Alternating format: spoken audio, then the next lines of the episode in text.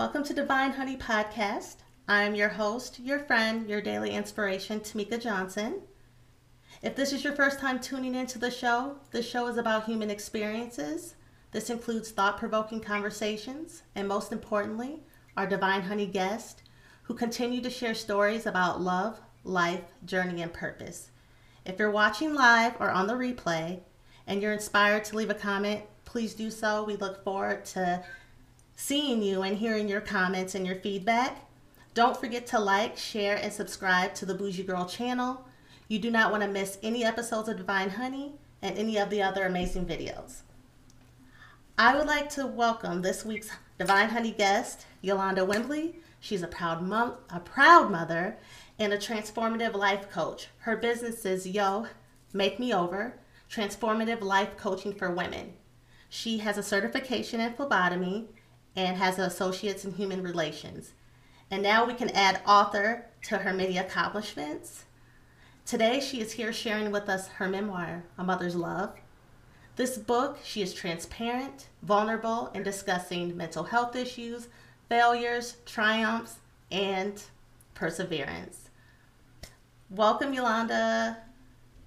Welcome. Thank you for having me. I'm so excited to be here. Yes, thank you for joining, and I do want to congratulate you on your book. It's a big, com- a big accomplishment, and we're happy you're sharing your story with us. Yes, it it was it was a labor of love for sure. Um, definitely. Um, I was really in a space where I just let it all hang out. Um, it was times when I was like, do I want to share that? Like, do I want to, you know, offer up that information? And it was, why not? You know, why not share um, the information that I shared in the book? Um, I feel like it was warranted for this time and season. Um, and, and so I did. Yes, and we're glad you did. How did you know that it was time to do it? And what was that process? Well, even before I moved here to Arizona, I knew it was time. Um, I had been talking about writing a book for a long period of time, um, even before I got here from um, Atlanta. So once I got here, well, let me back up a little bit. I lost my mom. So that really was like a big push. Like, you got to do this. You got to live your life, you know, to the fullest. You got to do all those things that you desire and you dream mm-hmm. about. So it was more of a, a memorial to my mom, also.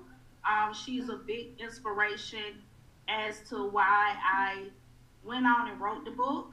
Mm-hmm. Um, I felt like it needed people needed to hear our story because I felt like it was so many other mothers and daughters like relationships like hers and mine that needed to be talked about those things that nobody wants to share and I felt like it needed to be shared and now was the time. Yes. Okay. So in the book, A Mother's Love, it outlines you and your mother's relationship. Can you explain what that was and then the big part with mental health, how that played a part? so let me bag up because when people read the book for sure they will see me talk about a lot of trauma mm-hmm. um, a lot of things that was not comfortable that happened during my childhood and upbringing but also things that had tried transpired in my mother's life as she was parenting mm-hmm. um, but my mother was a wonderful woman um, she she had her desires for me and my brothers were she wanted us to be successful. Mm-hmm. She wanted us to be better than what she had done. And there were so many dreams, I'm sure, that she never was able to live up and live out and accomplish. So um, I just had to write the book. But the book is very transparent. I, I saw my mom deal with a lot of mental health issues and of course, in the black community, we don't talk about mental health. You know, um, we just always suck it up. Be you're a strong black woman. Get over it. You know, you'll be all right. And I see, you know, different things transpire in my family that really sent my mother further into depression Um, and of course, with us not being able to talk about depression and mental health in the black community, she suffered in silence. And it came out in through her parenting, through her relationships, not just as a parent, but in her relationships in, in general. Mm-hmm. Um, I would hear my mother often say how my nerves are bad. Mm-hmm. I didn't know what that meant, you know, early on, but she said it often, and I got to a point where my nerves became bad, you know, because mm. that was the way that I had heard depression and anxiety expressed as your nerves being bad.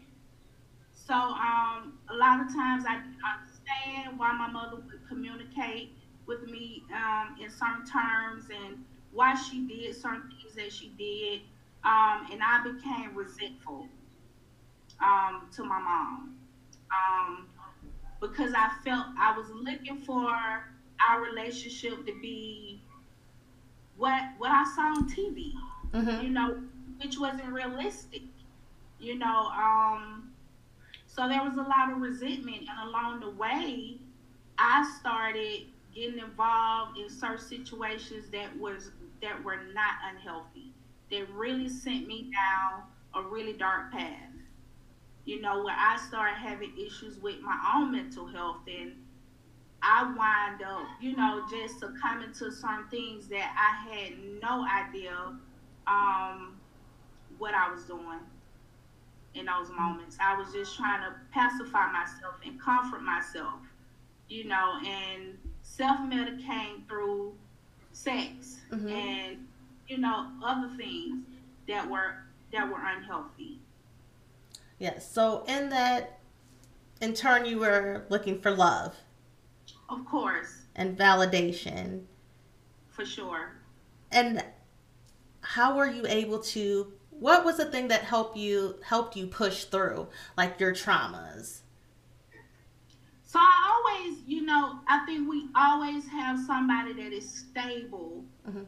enough in our lives to kind of give us a glimmer of hope and light. And for me, I had a mentor. Um, like I said, in spite of what was going on with my mother, she was still a, a she was still a light. Mm-hmm. Um, at the end of the day, um, my grandmother was around, and I always felt like it was something more. I always felt like that, even in the midst of the trauma. I always felt like it's got to be more than this. This just can't be it. You know, I always felt like it was so much more greater in me than what I was experiencing in that moment. So I, I, I never gave up. I'm like, okay, it's got to be something better. It has to be. And when I just start believing in myself and, you know, growing into myself and loving everything about me that made me me, even those things that I felt like I didn't like about me, mm-hmm. I accepted all of me, even those things. And when I did that, it was like an aha moment. Like Yolanda, you're you're you're you're great just the way you are. Those incidents mm-hmm. of things that happen to you, that is not who you are. So I began to just dig deeper into myself. Like, who am I? Mm-hmm. You know, I spent time with myself. I began to explore and do different things that I had never done before, like packing up and moving Atlanta, moving from Atlanta to Arizona. That was a big milestone in my life. Big, you know, mm-hmm. what 43? I pack up and leave my job for 14 years. It was like, no, I got to see what's out here in this world. I can't just stay here in this spot anymore. I gotta go out and see what's out there. And that's what I did. Amazing. We do have a comment. It says advice on overcoming overcoming feelings of fear and feelings of unworthiness. So fear. Fear is always with us. A lot of us don't you don't want to recognize, hey, that this is fear I took fear with me. Mm-hmm. In the face of fear, we have to do it with fear in our pocket. It's like, okay, fear, you here?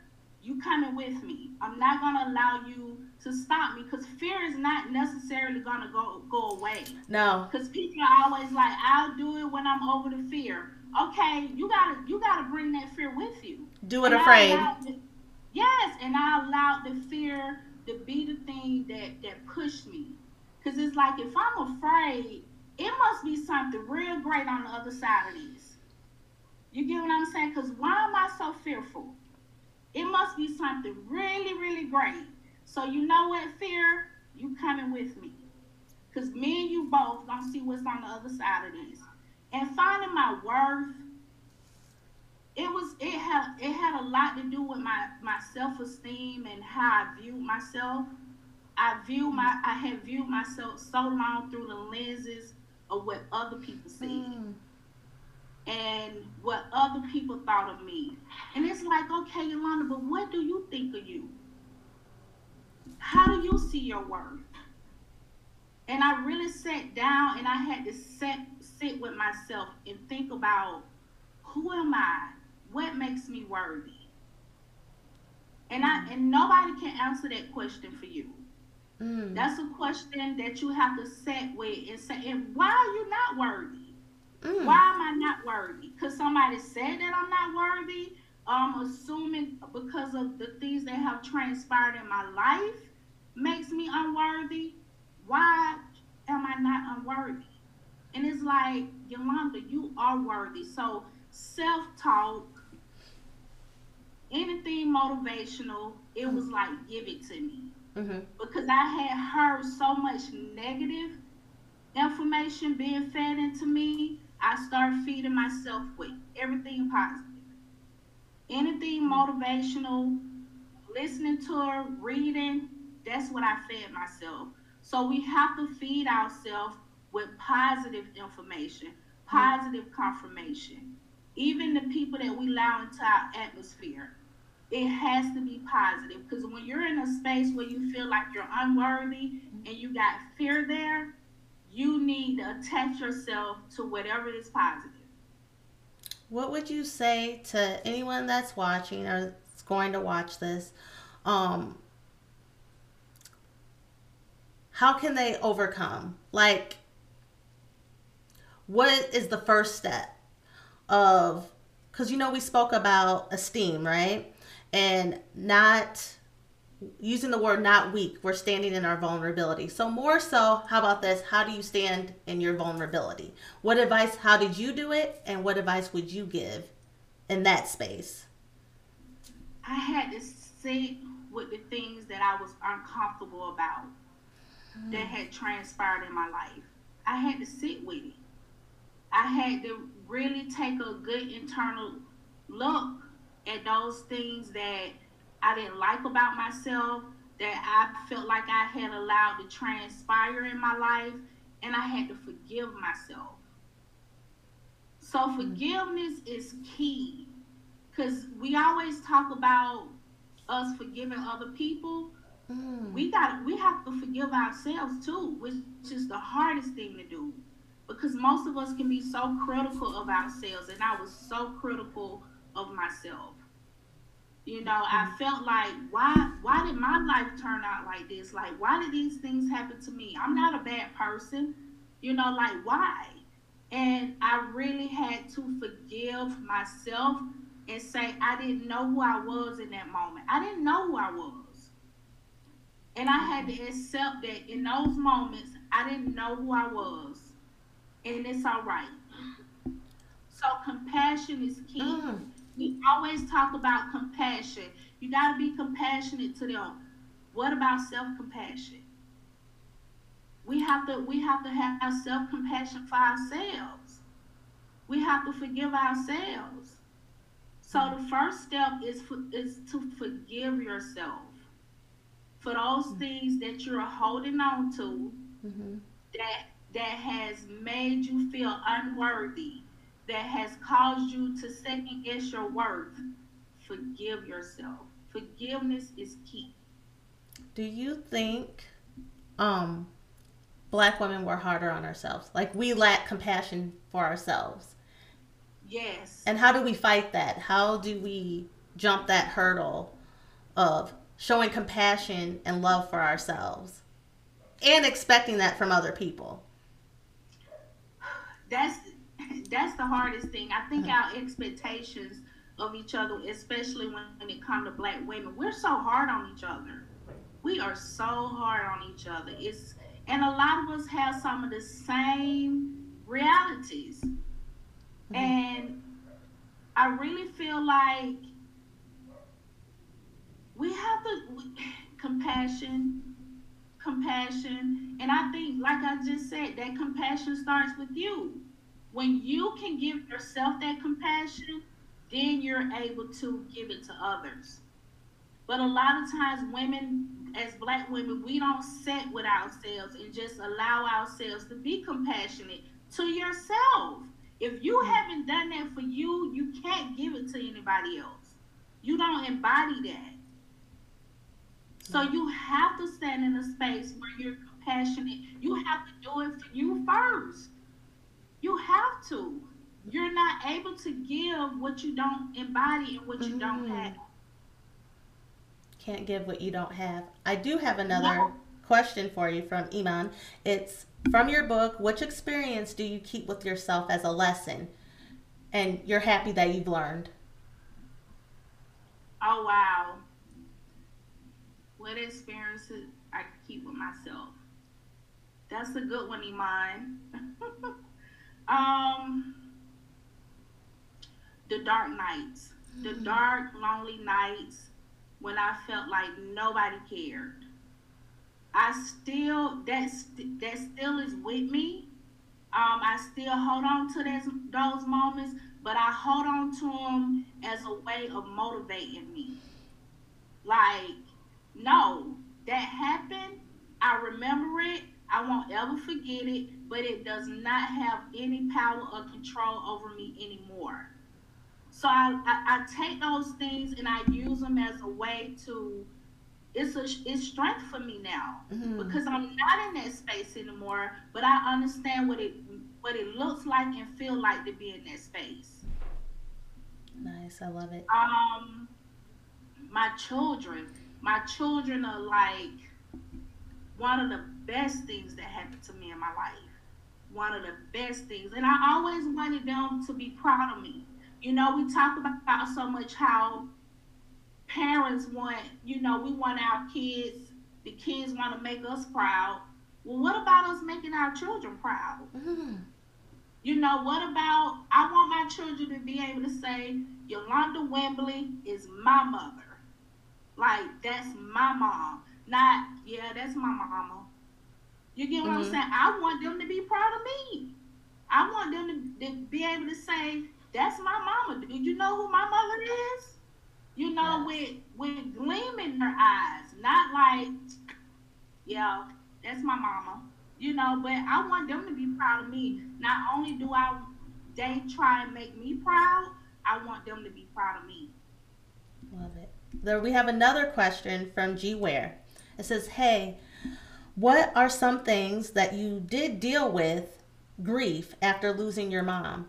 I lost my mom in 2016, and it still feels as though I lost her yesterday.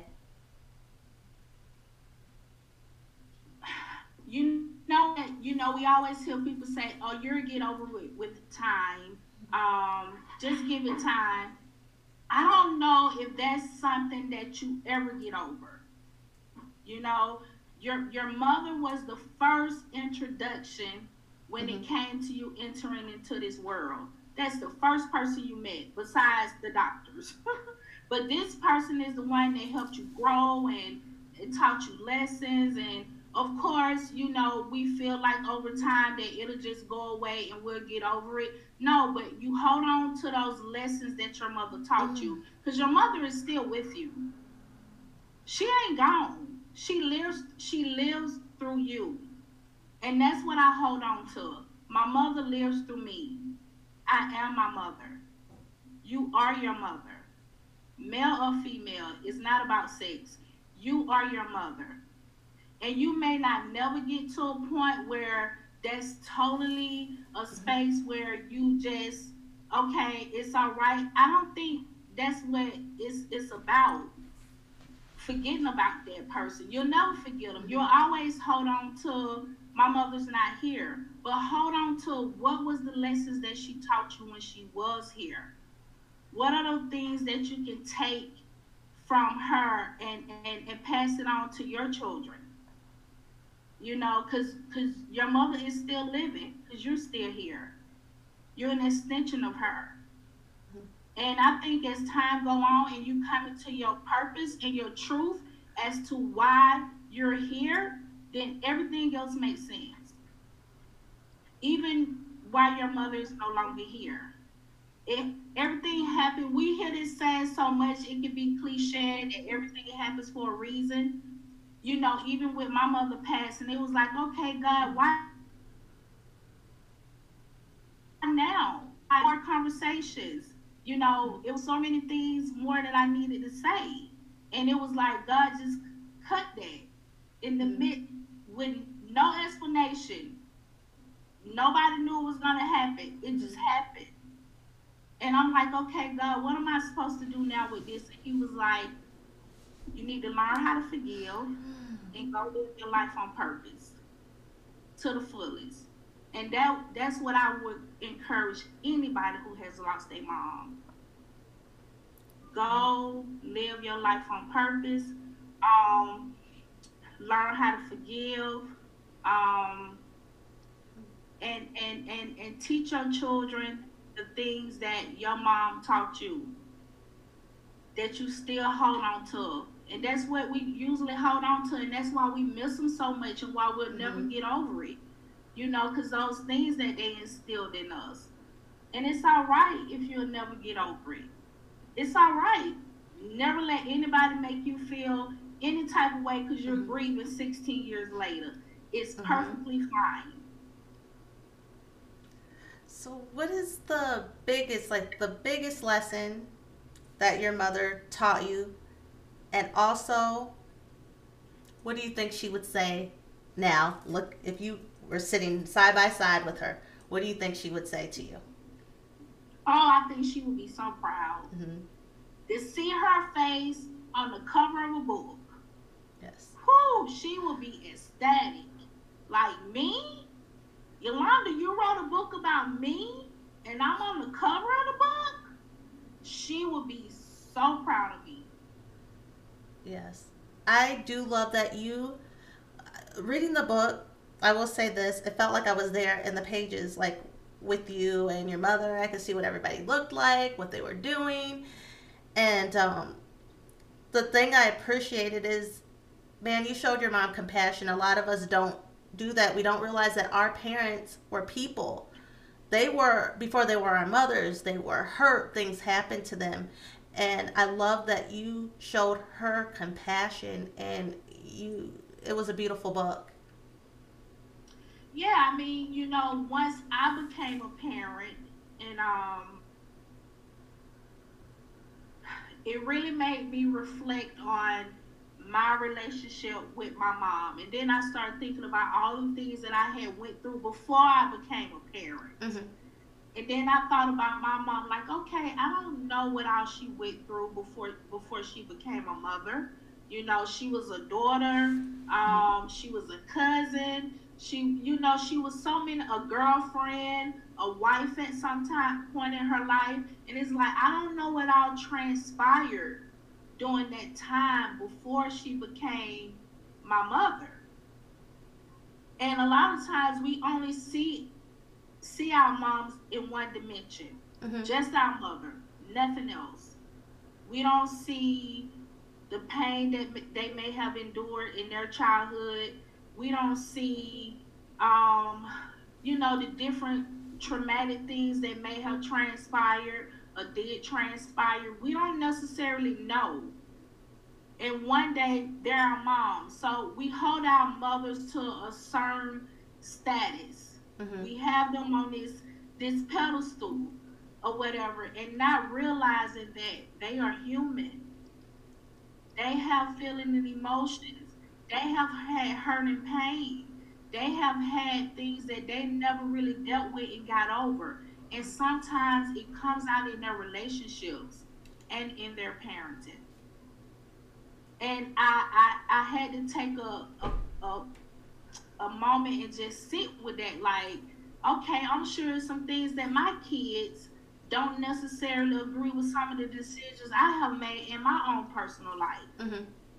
You know, I had to realize, and it's like, okay, that's where the compassion came in at. Like, okay, Yolanda, you want compassion from your children because you don't necessarily think they understand like your journey up until becoming a parent. What about your mother?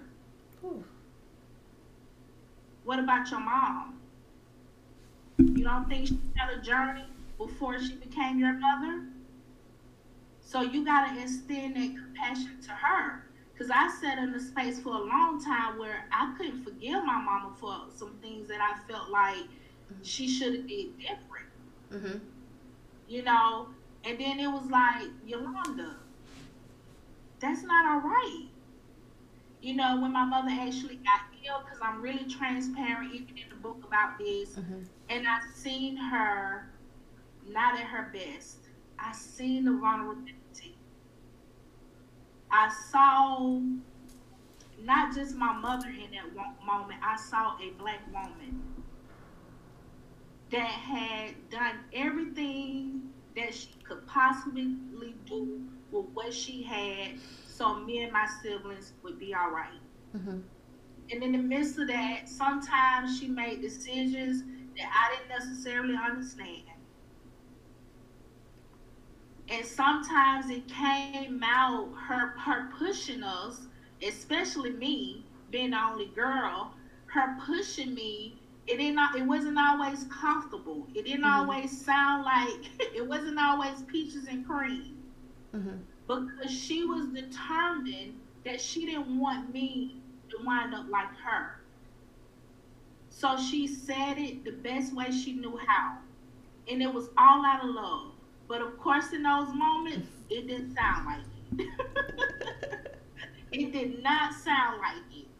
But um, as I've grown and just my understanding, she wanted nothing but the best for me. And if she was sitting right here, she would say, I am so proud of you. I always knew that you had it in you. I always knew because our parents see our, mm-hmm. they see our gifts and talents. They see them from the very beginning and they they they try to get us to see what they see, but we just don't see it in those moments, you know. But they do, so they do everything humanly possible to get us to that point, and a lot of times we're we're resistant, like, mm-hmm. huh, what? You know, because we got so many other influences, our peers, you know, our own mindset, and you know, so it's like mom it's like a tug of war. You yes. know, and um, but I think she will be proud of me. I, I know she is. I think I she will be too. Um, actually, we have another. We have a few questions, but we have a question. Who is from the next person? It's from Gerald Nunez. What's your best memory you have from your childhood with your mother? What's your favorite quote from your mother? Oh, honey, I don't even know why you brought up quotes. That lady had some quotes. oh, she was funny. Let me tell you something. She was funny for sure. Um, I think about her coming. She was always at the school. She was always involved. You know, if I had a speech, she was there. Um, every holiday, she we went to my grandmother's house and my grandmother always cooked. So we was always together as a family. Um, whew, one of her favorite quotes. It's so many, Gerald.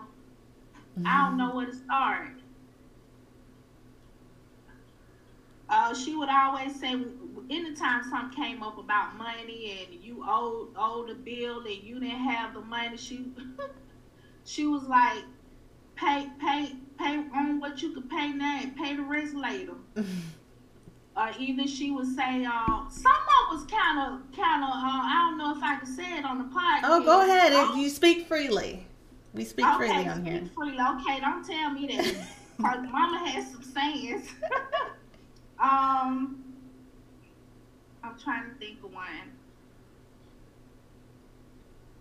She always would talk about rob Peter to pay Paul, and mm-hmm. um, another one she would have is funny because she, she would you know, work like cleaning up people's homes or cleaning up different offices or whatever. And if it was something that we didn't have at home, she would bring it home from the job. And mm-hmm. and we would always be like, they gave you that? And she would be like, those are my fringe benefits. and that was her well, that was her way of saying, no, they ain't give it to me, but um, we needed it. so I just thought I'd just borrow it and bring it on home. They ain't gonna miss it. Yeah. Or um, it's so so many. I can't even think right now, Jerry. You put me on the spot. Um. So she had a friend. Now this one is gonna be a little explicit.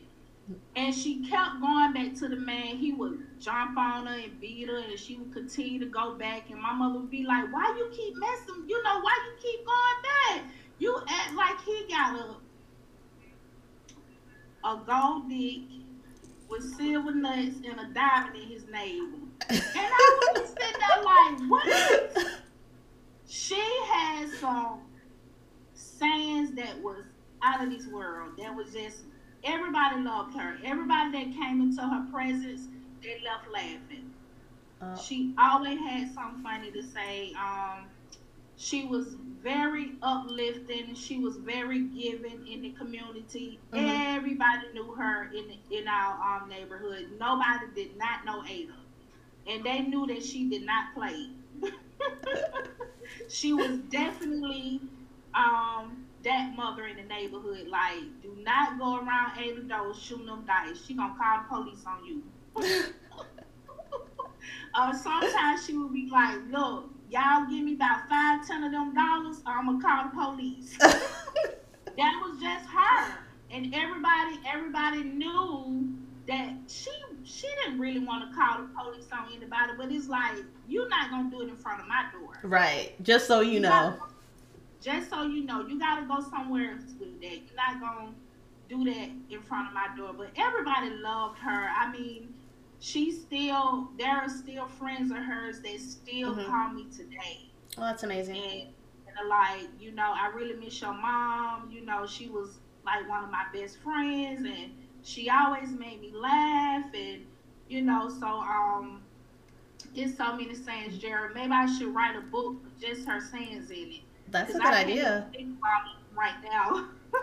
um, G Ware says, "Where can you find the book?" I do. It's on Amazon. The link is in the description. I will also post it in the comment, and um, we'll give more. I'll reiterate at the end of the pod as well. But I just saw that comment. But Iman had something else for you. What's some advice you can give to people who deal with experience that may be similar to your own? They need to just come on over so I can help life coach them. Yes, and that that her website is in the link or is in the description as well. And so that, yeah. that's that's definitely a journey. You know, mm-hmm. some our um, experiences may be similar, but of course we're all different. Mm-hmm. So um, it just depends on the other individual. But one, I would say, and it'll it'll go back to what I said earlier: compassion. Mm-hmm being having self compassion for yourself and not allowing those things to define you because that's not who you are and mm-hmm. that's what we have to remember those are just experiences and things that happen to happen but that's not who you are and, and don't allow anybody to put you in that box and say because these things transpired in your life or you got involved in these things? Or you did this that that's who you are? Mm-hmm. no it's not. That's not who you are. Those are just experiences that happen to happen along your journey in this life. Mm-hmm. we all have them. So it's not it's not about the experience. It's about how you as an individual handle that experience. Do you allow it to define who you are or do you take that experience and you you you learn from it. Yes. You know, or do you just let it like, okay, I guess I'm just that person because these are the things that happen. So that's who I am. No, no, that's not who you are. You're not defined by your experiences. You are defined by how you handle those, those experiences moving forward. Well, good. One, I like this question. This is from Deontez. It's what is the importance of faith in your life? Because in the book, it shows your walk of you starting to go to church and um, or you know going someone inviting you to church and you really wanted to be there and then how basically you you walked in your faith and you listened to god and walking in your purpose. So describe a little about that. So you cannot have this you can you can have a journey without faith in god and spirituality but i don't know how successful you would be mm-hmm. you know in the sense of living out to your full potential so I've always had a relationship with God, even in mm-hmm. the midst of um, going through all the different trials that I went through. So God has played a significant role in my life and who I am becoming and who I have become came, became already. Um, if it was not for my creator, I don't know if I would have gotten through a lot of those, lot of those situations because it was a time when I felt like I was literally gonna lose my mind. Mm. Like, like, am I crazy? Mm. And um, I found in that space that no, I wasn't crazy, and no, I wasn't gonna lose my mind. But God was trying to get me to a space where He could truly use me for his purpose. Mm-hmm. So my faith, I, I don't think I would be here without my faith. Um, my my faith is what I hold on to every day of my life.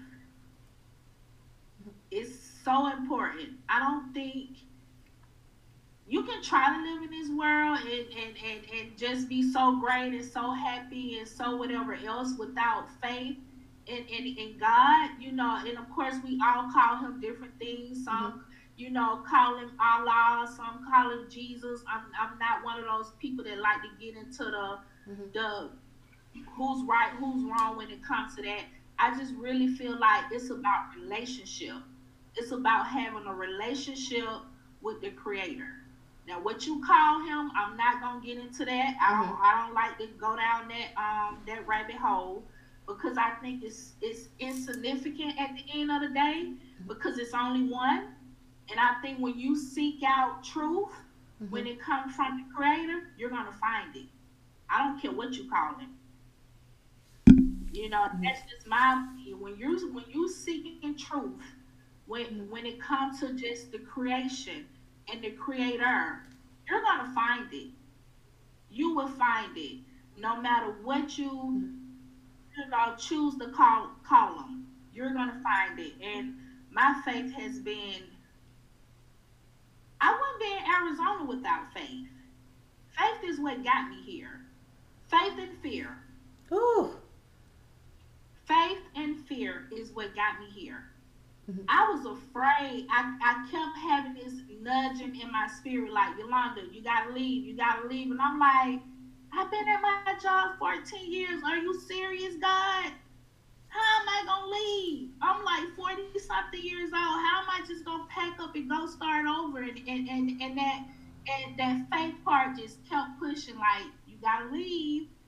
And I got up one day and I called my son and I said, I'm leaving Atlanta.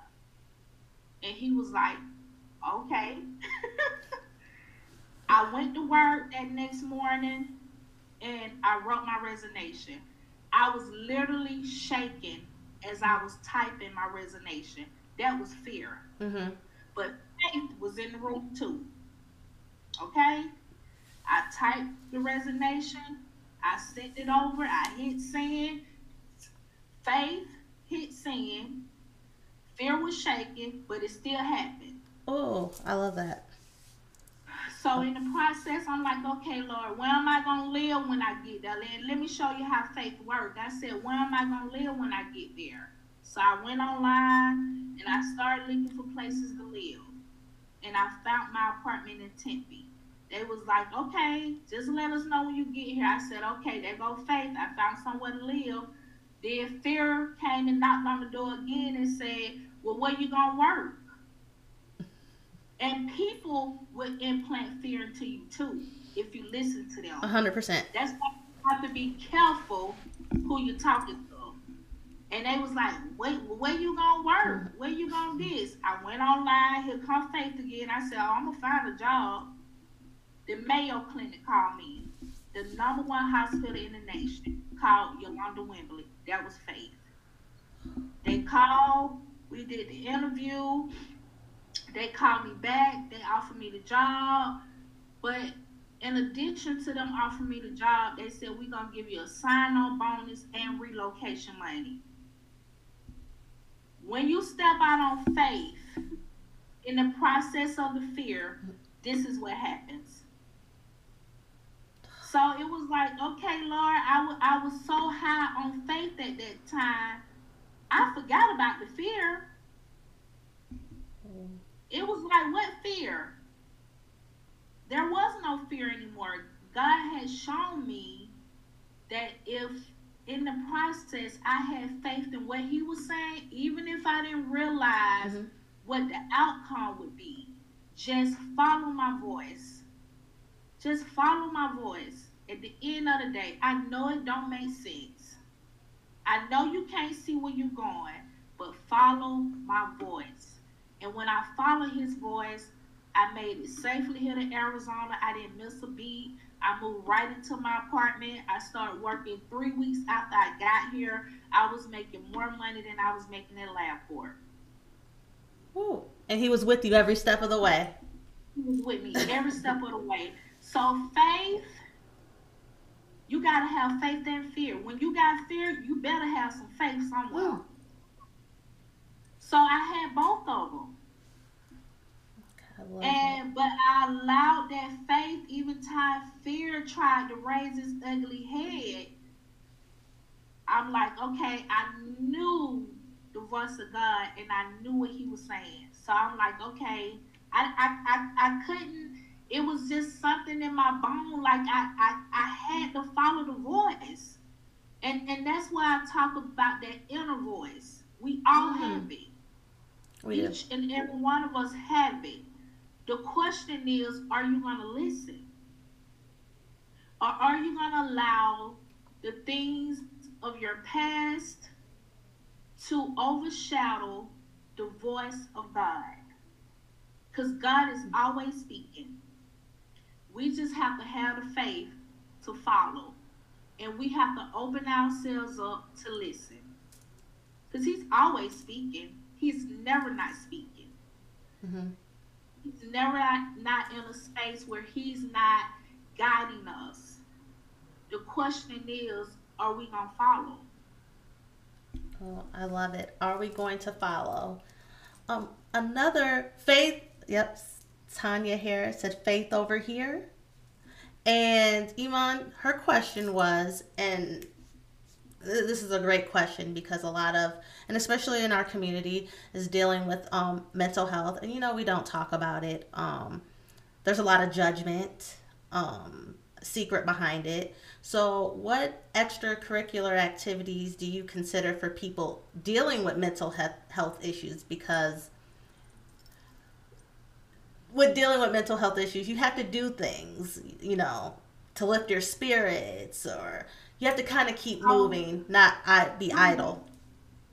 I'm so glad you asked that question. So I think earlier, if y'all can see the back of my wall here, my backdrop here. So I do a lot of canvas painting now. I had never painted in my life just to be painting. So now I do a lot of canvas painting. It's very therapeutic. Um, I have several different paintings that I've painted myself and I have them hanging in my home. So um, one of them is behind me. The, the one here, I don't know if you can see, it. I'm going to show you this one. So I painted that one myself, and it's just a little family. So I do a lot of canvas painting. I recently um, became a plant mother, so I have tons of plants. Um, never, never could grow a plant in my life. So I find that these things are all therapeutic. Um, and the plants give me something to nurture. Most of us are nature nurturers mm-hmm. by nature. So with the plants, and they're gonna give me a return. I don't have to worry about them kind of coming back later on and throwing anything up in my face. so um, so definitely canvas painting, plants, um, journaling, mm-hmm. um, finding something that you enjoy doing just for you, without the kids, without the spouse. This is just for me. This brings me to a space where I'm peaceful and, and it and it brings out your creativity. I would recommend anybody do canvas paint. You don't have to know how to paint. It's called abstract painting. Just get you some some um paint and a canvas and just go for it. So painting for sure, because a lot of us in the process of those dark moments, we we we kind of the creativity doesn't go anywhere, mm-hmm. but the those dark moments kind of overshadow the creativity. So we feel like we it's just not there. It's still there. You just gotta ignite it. It ain't mm-hmm. went nowhere. So being creative, arts and crafts, and I know that sounds so simple, but think about it. When we were children, we did arts and crafts. Mm-hmm. And it was the biggest thing to run home and bring mommy that picture that you colored or painted. So it's the simple things. It's it's just getting back to those things that are just so simple that that that could be just so significant and so mm. therapeutic. And I would say anything arts and crafts. Oh, I love it. Well, Yolanda, at the end of each episode, we do nine questions, just right off the dome. The first word you ever think of. So, how? The first word that comes to mind. Okay. All right, let's do it. What's your favorite word? My favorite word? Honey. What's your least favorite word? I can't. I know that's more than one word, but in, anything mm-hmm. negative. Mm-hmm. yep. What would you consider your theme song? What would represent you? I'm coming out. I want the world to know. that was the first thing that came to my mind. Love it. Um, what sound or noise do you love? The fan. That is relaxing. I sleep with my fan on year round, summer, fall, winter, spring. It's just something about the fan. It's so soothing and comforting to me. What sound or noise do you hate? I don't like gunshots. I hate to hear gunshots. I grew up in an environment where I heard them on a regular, so it, they're very triggering. What motivates you? My children. Your purpose. Oh, my purpose is the is to tear down the stigma that has been attached to mental health in the black community. Yes. Sun, moon, or stars? Sun. And what would you like God to say to you when you get to heaven? Well done. Yes, yes. Well, Yolanda's book can be found on Amazon. I do have it in the link in the description. So go mm-hmm. straight to it, purchase it, leave her a comment, share it on your social media. Um, also, I put her web your website on there. Um, you can get transformational coaching from her and also on March 15th at 1 p.m. She is having a book signing at the Grass Rootz Bookstore in Phoenix. That's also in the link. Um, continue to leave comments in the section for Yolanda or any questions. And um, yeah, is there anything you want to leave anybody with, our audience with? Any parting words?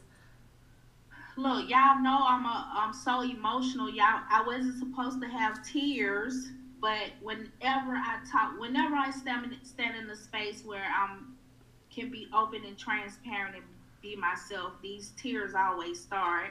It's definitely has been ministry for me. These tears, but I just want to thank everybody for listening. Um, please, please comment. I want to know. I want to hear from you, and I want to leave y'all with this. Listen, listen to your inner, inner listen to the inner spirit. It is speaking. Remember, God is always speaking, always. And you haven't done anything too wrong, or you haven't done anything too out of His touch. He is listening, and He has a purpose for your life. Don't forget it. Thank you, Londa, for coming on and sharing with us. We appreciate you. I wish you, this is, book is going to be a success. Please go get it. Please support. Please support. Until next time, peace and blessings. And thank you, everybody who commented, that's listening. I appreciate you. We appreciate you. And until next time. Bye, guys. Bye.